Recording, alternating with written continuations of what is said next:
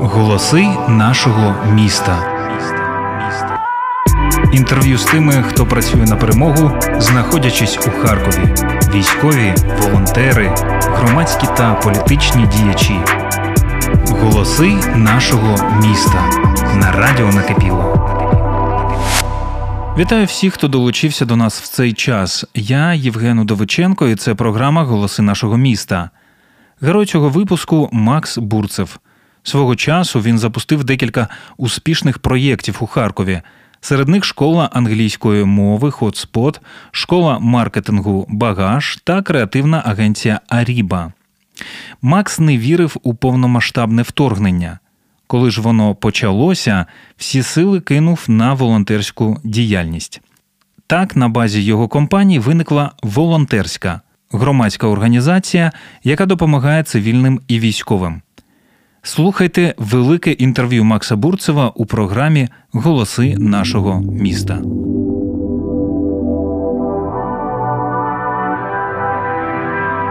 Макс, привіт.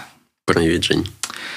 Дуже радий, що ти знайшов час. Дуже радий нашому знайомству. Е, скажу тим, хто нас зараз слухає. Насправді, перед тим як ми почали записуватися, ми стільки всього проговорили.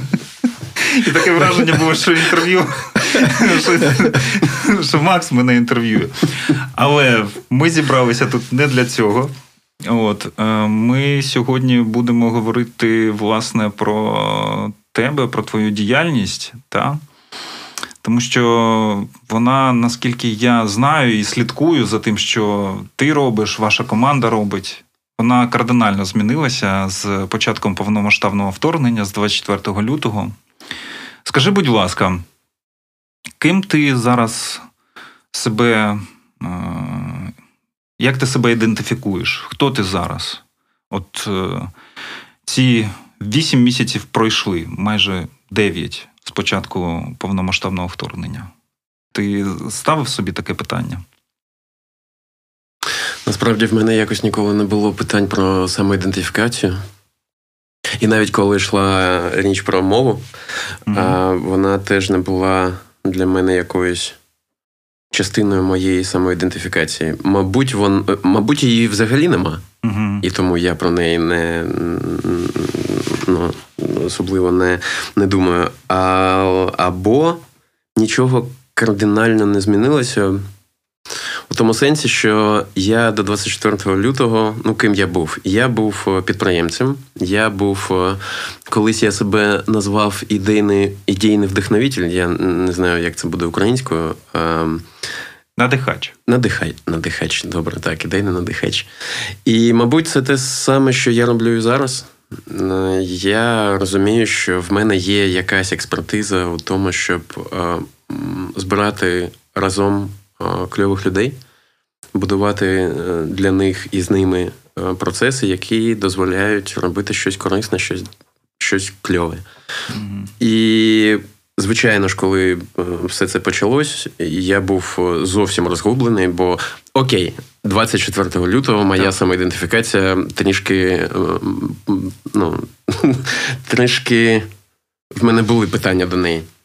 Але потім, коли я зрозумів, що окей, е, давай щось починати робити, знову повернулася ось ця ось ця моя штука, що я просто люблю збирати кльових людей разом. Мабуть, якщо це можна назвати моєю самоідентифікацією, нехай mm-hmm. буде вона. Mm-hmm. А от ти кажеш, що були в тебе питання, що було до 24 лютого? Ти просто перед початком інтерв'ю також згадував про те, що ти не вірив у вторгнення, mm-hmm. так що ну можливо в тебе якісь інші думки. Поділишся, розкажеш про це? Про мої думки щодо наступу? Ну так. Ну і про про ідентифікацію, що там було? Які питання? Давай спочатку про наступ. Так, Давай. це мій е, мій найбільший факап за останні роки, мабуть. Mm-hmm. Я був впевнений і говорив це, це всій своїй команді, всім командам, які в мене є. Що, типу, не панікуйте, все буде добре, ніякого наступу не буде. Це нераціонально, це нікому не потрібно, і все таке інше. І я просрав. Е, я не, не знаю, може, No, можна. може клас. Це був мій найбільший факап, настільки факап, що в нас не було жодного плану Б, в нас не було ніяких там броней, в нас не було е, цих тривожних е, валіз і таке інше. Нічого взагалі не було. І о п'ятій ранку я зрозумів, що я трясся, типу профокапив і почав одразу щось щось вигадувати. Ось. А щодо того, е, що було до 24 лютого з моєю самоідентифікацією, як я сказав, я ніколи особливо не, не думав про неї. Mm-hmm. Мабуть, тому що воно мене якось не бентежило. Я не знаю. А можливо, тому що я два роки у терапії був, і якось питання самоідентифікації вирішувалося якось лагідно для мене. Я не знаю. Складно сказати, правда. Ти перейшов на українську, та? Ти все частіше зараз спілкуєшся українською. А, Так, і це саме те, що я хотів зробити на на початку. Я хотів вибачитися за свою українську, бо так, я почав переходити на українську десь два місяці тому. Так. Ну тобто я завжди розмовляв її, коли я був на заході, наприклад, або коли я розмовляв з україномовними там клієнтами, або ну таке. Ось. А зараз я просто намагаюся на 80% переключитися на неї. Ми з дружиною почали розмовляти українською. Ми, У нас вся команда розмовляє українською. Я пишу навіть е, нотатки українською. Тобто я намагаюся це зробити якнаймога швидше. Але я все ще ну, такий трохи рагуль у цьому у цьому питанні. Ну, Це ж така штука. Тут, е, як сказати, тут немає е, кінцевого результату. Тут можна рухатися всім нам в цьому напрямку нескінченно. Тому це факт. Це круто. Факт. А, І, до речі, якщо знову повертатися до самоідентифікації, я чув багато і було багато сперечань на тему того, що українська мова це моя частина моєї самоідентифікації, і я повинен повинен на неї перейти. І це мене дуже відштовхувало від неї. Бо насправді можливо, частина моєї самоідентифікації у тому, що я українець, і як українець я хочу розмовляти багатьма мовами. Ну, тобто, це я дуже би хотів, щоб наше суспільство, наші люди були а, мульті, а, мультимовні. Mm-hmm. Тобто круто, якщо українці це будуть такі європейці, які можуть розмовляти англійською, українською, польською, французькою, німецькою і таке інше. І кожна з цих мов а, буде частиною тієї самої ідентифікації, про яку ми говоримо. Угу. Е, Знаєш, я про ваше агентство, агенцію. Е, дізнався близько 12 років. Я пам'ятаю, коли запускалася кампанія театру Прекрасні цвіти. Угу.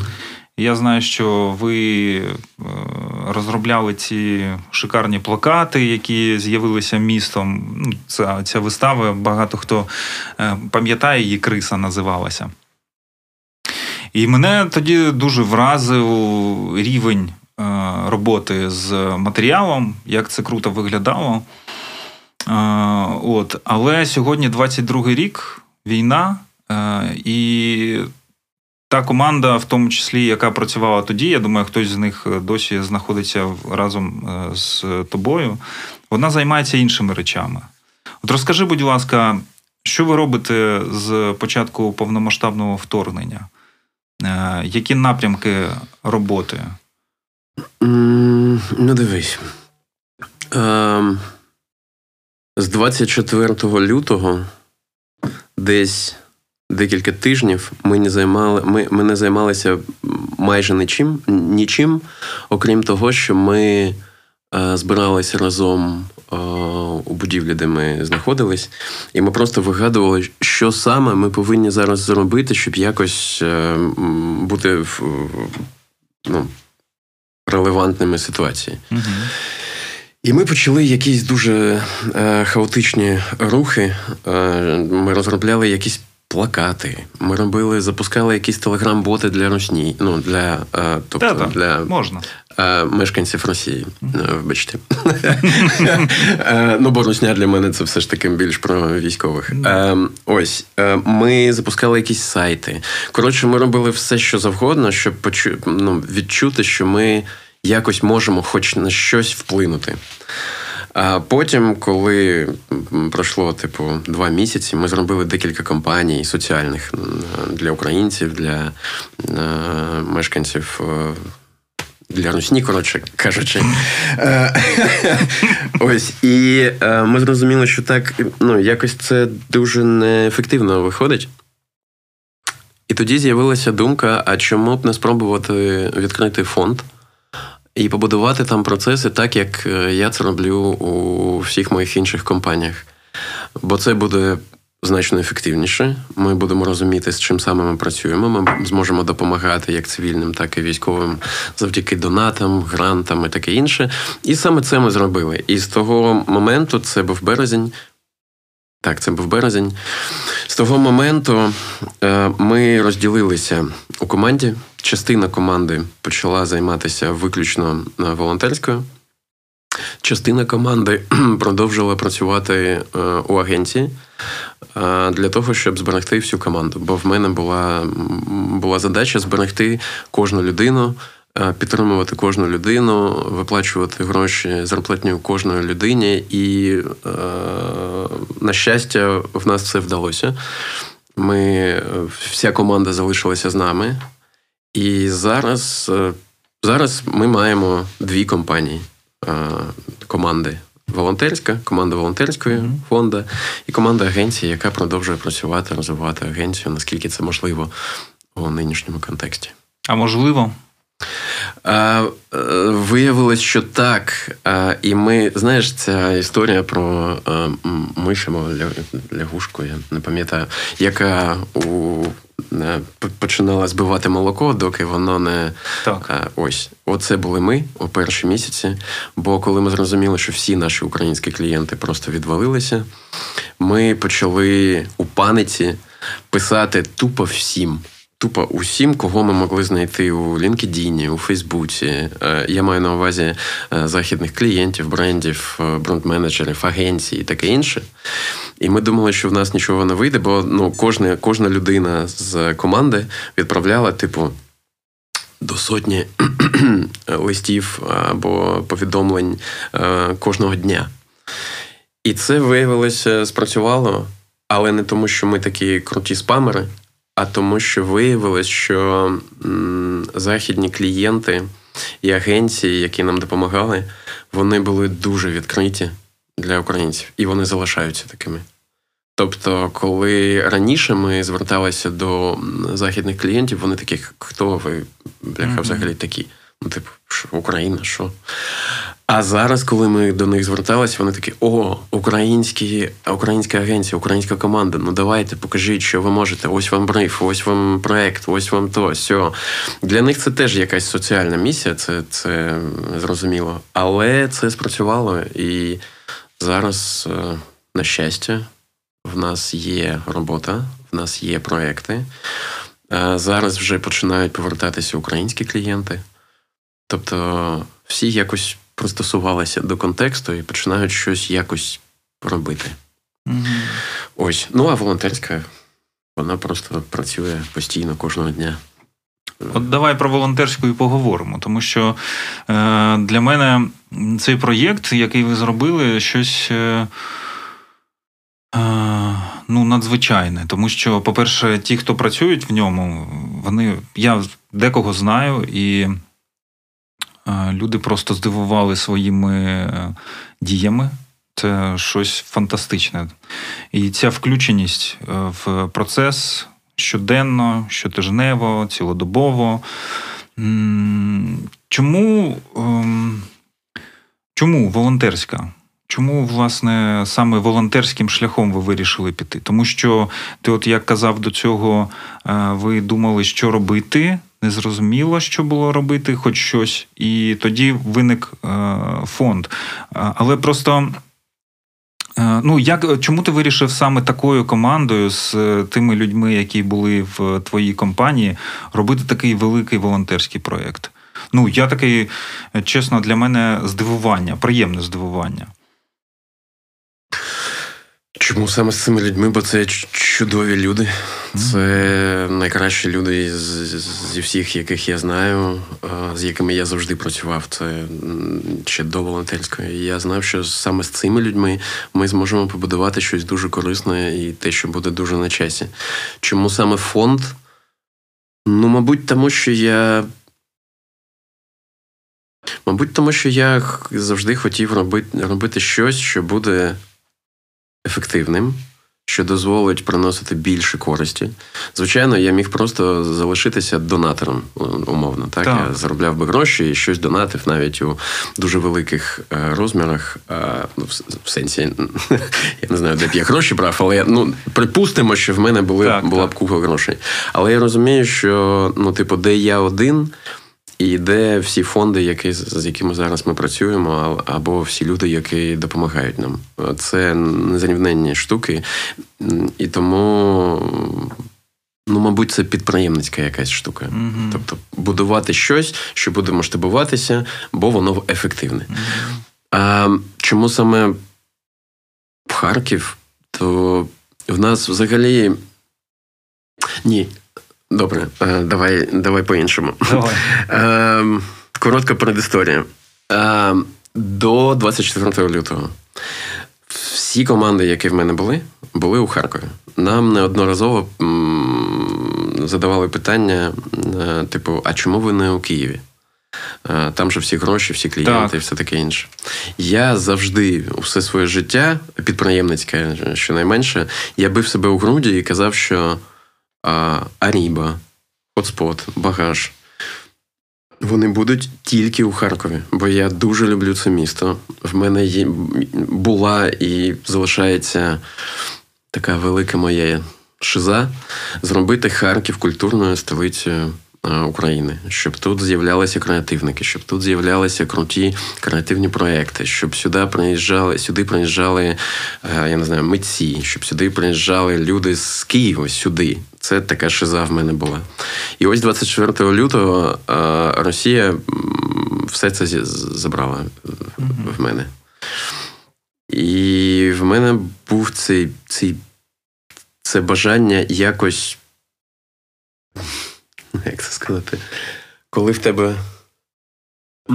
Як же це сформулювати? Зараз, вибач, таке е, питання, на яке я ніколи не відповідав, навіть собі.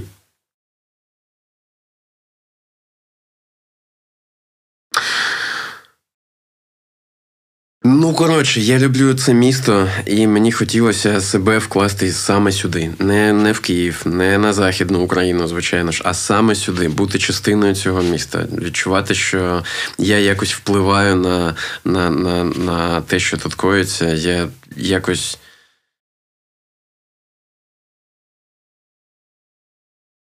Фігася питаннячка. Ну, коротше, якось так. Я не знаю, Жень. Не а, можу поки сформулювати. А я я тоді просто скажу, що от ви нас зараз слухаєте, і якщо ви також любите Харків як Макс, і як я, і як е, всі харків'яни, то донатьте на волонтерську. Ні, ну без перебільшення, тому що те, що робить фонд, це надважливо. Війна триває, і підтримувати людей, а їх десятки, сотні тисяч необхідно. І реквізити, до речі, е, фонду ви можете знайти у нас на сайті Радіо Накипіло в розділі в розділі Підтримати Харків.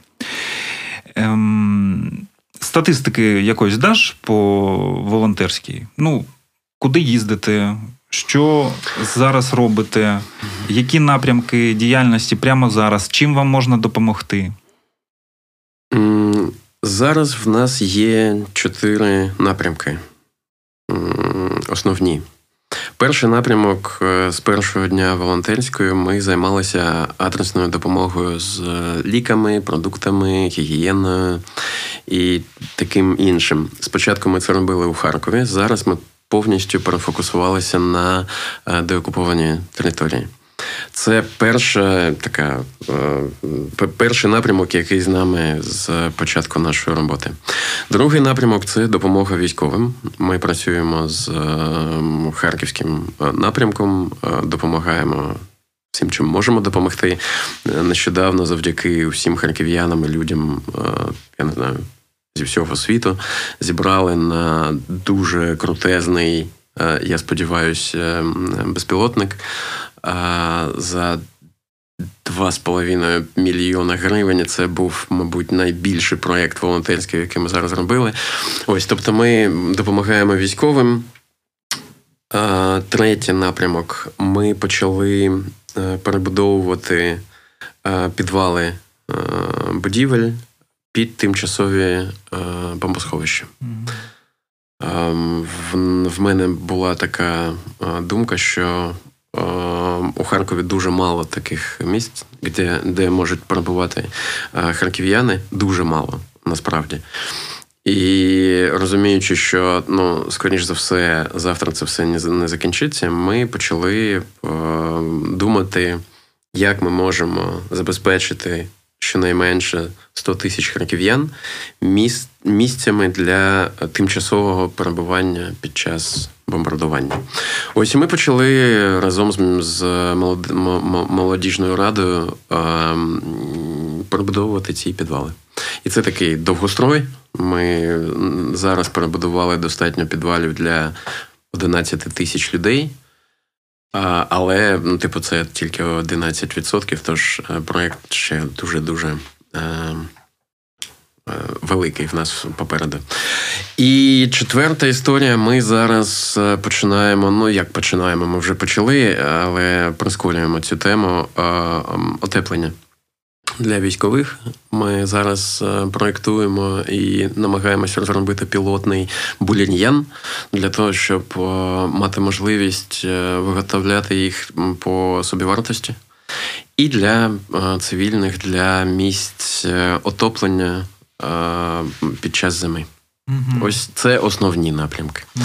А по статистиці, я знаєш, я не як це коли я чую від е, Ну, це не презентація, це ось так. Я так. я не, не, не люблю це. ці я великі про... цифри. Ні-ні-ні. Оце все. Так. Ні, я тут не було бажання, а зараз е, Клас. ми провели Клас. стільки. Ні, ні, ні, я, я не проти. Абсолютно. Е, чим допомогти вам можна зараз? Ну, зрозуміло, там люди донатять. Може, якісь матеріали треба. Може, от я спілкувався з там буквально вчора з ще одним фондом Турбота є, і вони, наприклад, займаються сітками, та тому що наближається зима, їм потрібні.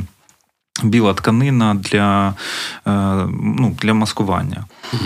Може, скажеш, направиш е, людей, які нас слухають, е, чим вони можуть волонтерськи допомогти? Запросто нам завжди нужні генератори, нам завжди нужні обігрівачі, і нам завжди нужні потрібні будівельні матеріали.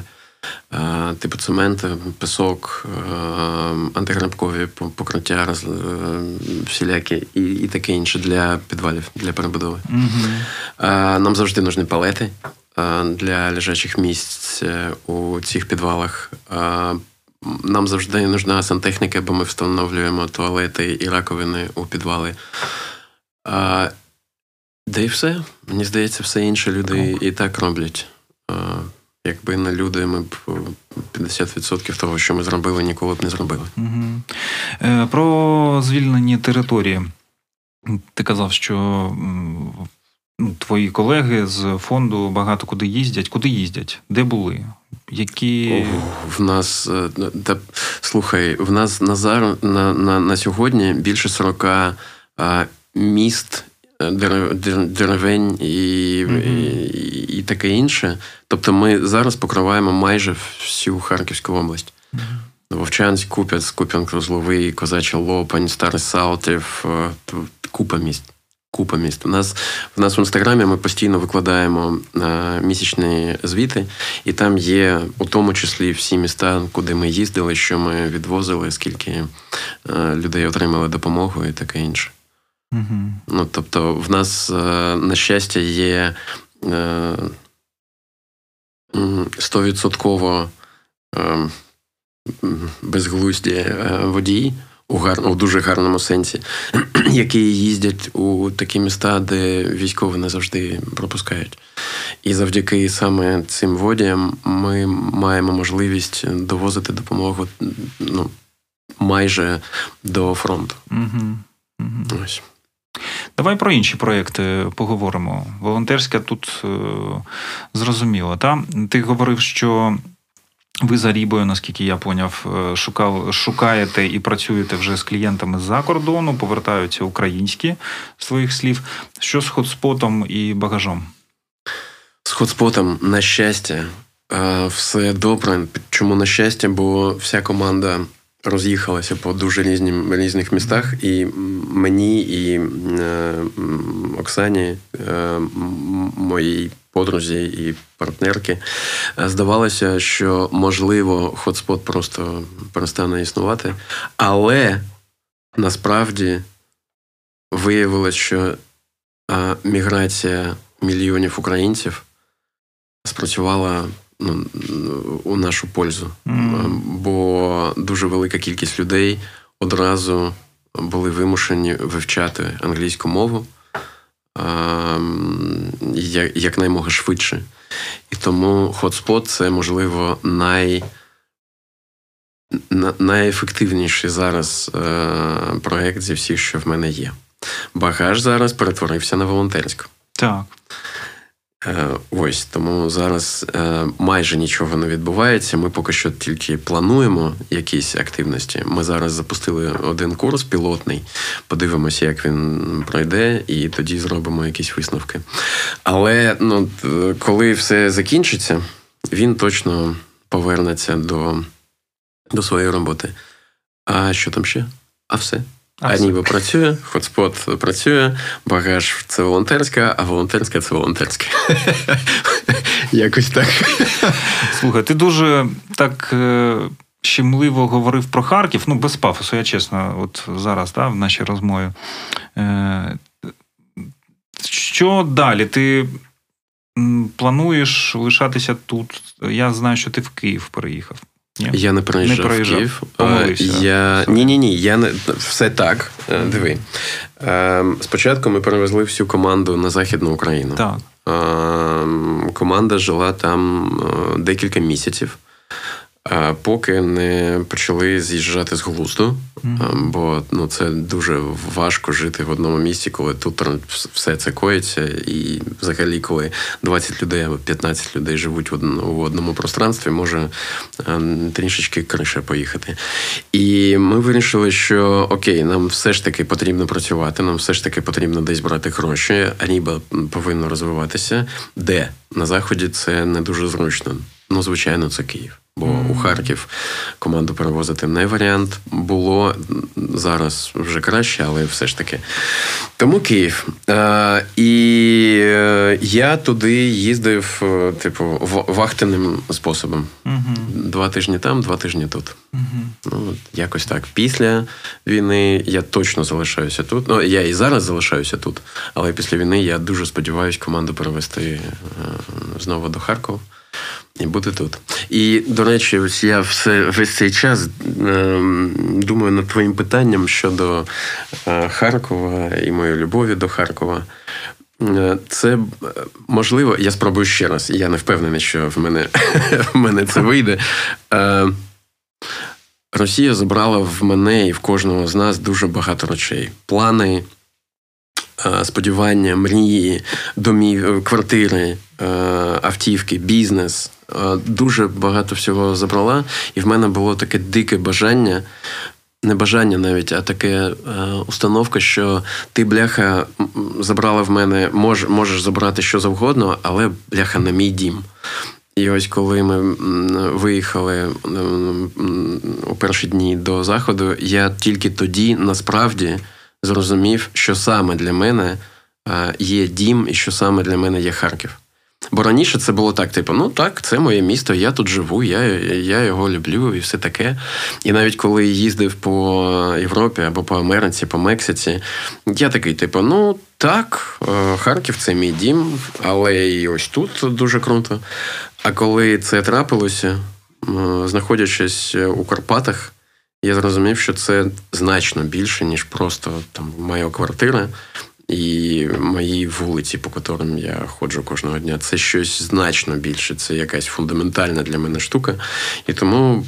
Тому взагалі не було питань, де саме буде волонтерська, і куди саме я буду повертатися, і де саме я буду продовжувати робити ті компанії, ті бізнеси, які я робив до 24 лютого. Угу. Якось так я знову не впевнений, що я Супер. Е, слухай, от що ще хотів спитати. Е, війна, воєнний стан, багато що поставили на паузу. Ну, це зрозуміло, тому що багато якихось процесів не може відбуватися, тому що тому. Але разом з тим, от е, ти говорив про культурну столицю, про те, що Харків має розвиватися у цьому напрямку. Е, може так статися, на жаль, що війна з нами не на тиждень, не на місяць і не на півроку. А Росія це така пухлина, яка може на нас е, сунути постійно роками і навіть десятиліттями. Чи думав ти про те, е, як вже прямо зараз і що можна робити з тим, щоб до Харкова повертати життя? І ну, воно є, але місто поранене. І це видно, та і бізнес е, все одно не запускається зараз, тому що люди побоюються, хтось поїхав, тощо, тощо. В нас так е, є якісь концерти, є якісь виставки. Дуже круто, що наші митці це роблять. Якісь заклади відкрилися, але загалом якихось серйозних процесів, ну таких фундаментальних, поки що немає. Їх немає загалом в країні. А ну ми ж про Харків зараз говоримо, так? От що ти думаєш е, про це? Це ж також пов'язано, до речі, з е, тим, як е, місцева влада себе поводить, як вона реагує на виклик. По-перше, мені здається, що найбільш фундаментальний процес зараз можливий тільки там, де де він і відбувається, це на фронті. Угу. І цей процес керують, цим процесом керують ЗСУ. Так.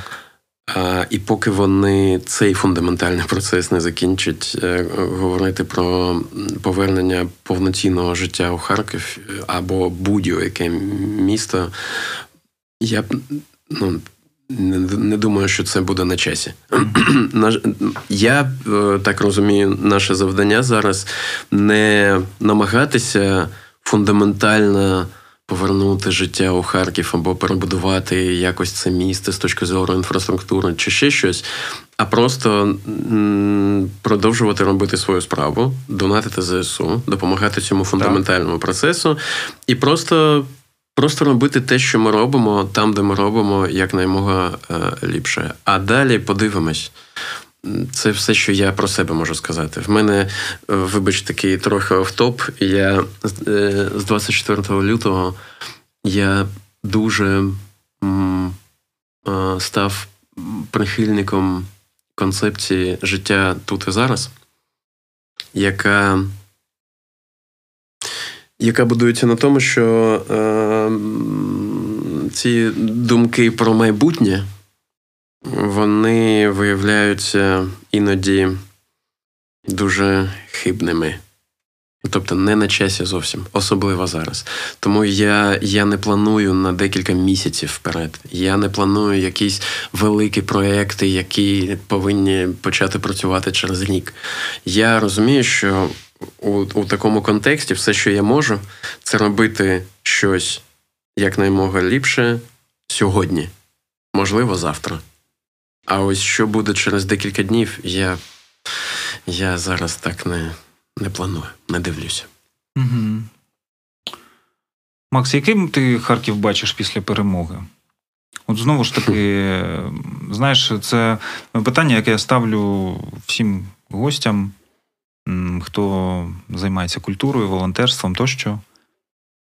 Ти багато чого в цьому місті робив, багато людей проходили через твої компанії. І тут без пафосу, ну, як є, е, у твоїх е, проєктів є певний вплив на е, процеси в, в Харкові. яким ти бачиш місто, яким ти бачиш свою діяльність після того, як нарешті ЗСУ принесуть перемогу? Ну, можливо, моя е, роль, е, якщо її так можна називати, вона не зміниться. Я сподіваюся, це все ще залишиться ця велика ідея моя, як якнаймога більше вкласти в те, щоб Харків стало креативною або культурною столицею. Бо ну, це, це те, чим ми займаємося. Але якщо казати про Харків, мені здається, можливо, це моя рожева мрія. Можливо, я е, зовсім з'їхав з глузду, але я впевнений на 105%, що Харків після перемоги буде стане значно кращим, ніж він був до 24 лютого у всіх сенсах. По-перше, сюди. Підуть великі інвестиції, бо все ж таки це дуже велике місто. А, Так, тут багато чого вже нема, але буде, тому що це дуже велике місто. Тут все ще а, буде багато університетів, тут все ще буде інфраструктура, яка дуже круто зроблена для просто комфортного життя. Сюди поїдуть люди. І е, завдяки інвестиціям, які сюди е, які сюди підуть, Е, тут будуть е, коїтися якісь дуже круті штуки. Е, з'являться нові будівлі замість тих, що були розбомблені. І, можливо, вони будуть значно крутіші. Я сподіваюся, що ем, люди, які пережили все це, більше не дадуть змогу владі робити будь-яку діч, бо вони будуть значно більше інтегровані у це місто. Вони я можу казати про себе, це зараз не просто місто, я з ним прожив це. Я проживаю це кожного дня, як і всі ми. І тому, е, коли хто-небудь почне робити діч, це буде образа мені особисто. І, ну, типу, я цього не буду допускати. Ось все це така е, знову трошки хаотична історія, е, дає мені привіди казати, що з Харковом все буде супер круто. Але спочатку ЗСУ повинні закінчити цей фундаментальний процес. Так, це правда. Ну, бо про Діч хотів ще спитати тоді. Е, Діч, е, як ти ставишся до того, що прямо зараз е, міська влада на весняна прибирає трамвай? Що ти про це думаєш? Думаєш щось про це? Мені дуже хочеться емоційно відповісти, що це бляха. Це саме діч, і за це можна було б е, підвисити за ноги. Але проблема у тому, що я не дуже. Я не дуже розумію, що саме там коїться. Тобто я читаю різні новини. Так. Кожна новина вона доносить якусь свою а, історію, що саме відбувається. Можливо, я не дуже занурювався, можливо, в мене не було часу. Але з того, що я знаю, я не зміг а, дойти до якогось висновку. Якщо це просто, типу. Зняли колії, більше нічого там не буде робитися, окрім розширення дороги. Ну це діч. Ну, це, це, це не дуже круто. Я просто. Я до того, як робити якісь висновки, е, завжди намагаюся побачити картину цілком. Чому саме дійшли до такого рішення? Як саме це рішення виконується, і таке інше. В мене немає відповіді на це питання. Якщо ти мене мені зараз скажеш, я зможу тоді. Я не скажу. Розкажи. Ні, я не а, скажу. Не скажеш. Я не скажу. Я спитаю трохи інше, е, якщо дозволиш. Ти просто зараз е, багато говорив про Харків, про те, як він буде після перемоги розвиватися, так, коли ЗСУ переможуть. Е, а тут виникає питання: а як ем, в наших умовах, в яких ми є зараз, у відносинах з владою, в яких ми є зараз, з тим бекграундом відносин з владою, які ми всі пам'ятаємо, що тут відбувалося останні 10-15 років, як цього дістатися? Тому що прямо зараз, знову ж таки, е, міський голова і обласна влада так само. Е, усувається від питання вирішення там е, топонімічних питань. Так? те, що стосується ну точно російської культури, яка, е, як на мене, не може знаходитися більше на наших вулицях, в наших метро через те, що Росія як окупант, як агресор зробила в тому числі з нашим містом. От що ти про це думаєш? Питання в тому, як цього дістати? Як як в цих умовах, е, в яких ми знаходимося, от зараз. в таких відносинах з владою, судячи з усього, ця влада, яка зараз є, е, вона і буде надалі. Вона буде, судячи з усього, і е, після війни. У всякому випадку, всі ем, все вказує на те, що вона дуже хоче лишитися владою. Я думаю. Mm. Зараз. По-перше, ну давай так. Якщо ми кажемо про демократію, uh то в демократії, мені здається, є два дуже важливі елементи. Це, по-перше, вимагання пояснень. Ну, тобто влада повинна розмовляти з людьми. Вона повинна пояснювати свої рішення для того, щоб люди вже могли робити свої висновки. Чи згодні вони з цим, чи не згодні. Далі, після того, як це е, влада робить, можливо, два сценарії. Сценарій перший: люди не дуже сильно не згодні з рішеннями влади, і тоді трапляються мітинги, е, майдани і так. таке інше. І є друге, другий сценарій. Це коли люди кажуть: ах так, ну добре, е, давай дочекаємося виборів, і ми ніколи тебе більше не оберемо. Можливо, ну це ось така проста штука, яка повинна працювати у демократичному суспільстві. Як Ну, знову, я не соціолог. Так, так. Я у політиці е, з 24 лютого. Тобто я багато чого не розумію. Але мені здається, ну це так, як воно працює у, на Заході, у демократичних суспільствах. Що ти перше зробиш після перемоги? Думав про це? Це буде найкрутіша і найвеличніша тусовка, п'янка у багажі. Зі всіма студентами, зі всіма харків'янами, хто туди поміститься. Типу, я вже я вже це розумію, що це буде просто супер велика п'янка. А що буде після, після неї, я ще поки не знаю, але знаю, що, е, ну як я вже казав, все, що було в мене і у нашої команди до 24 лютого у місті Харків, е, буде продовжувати своє існування.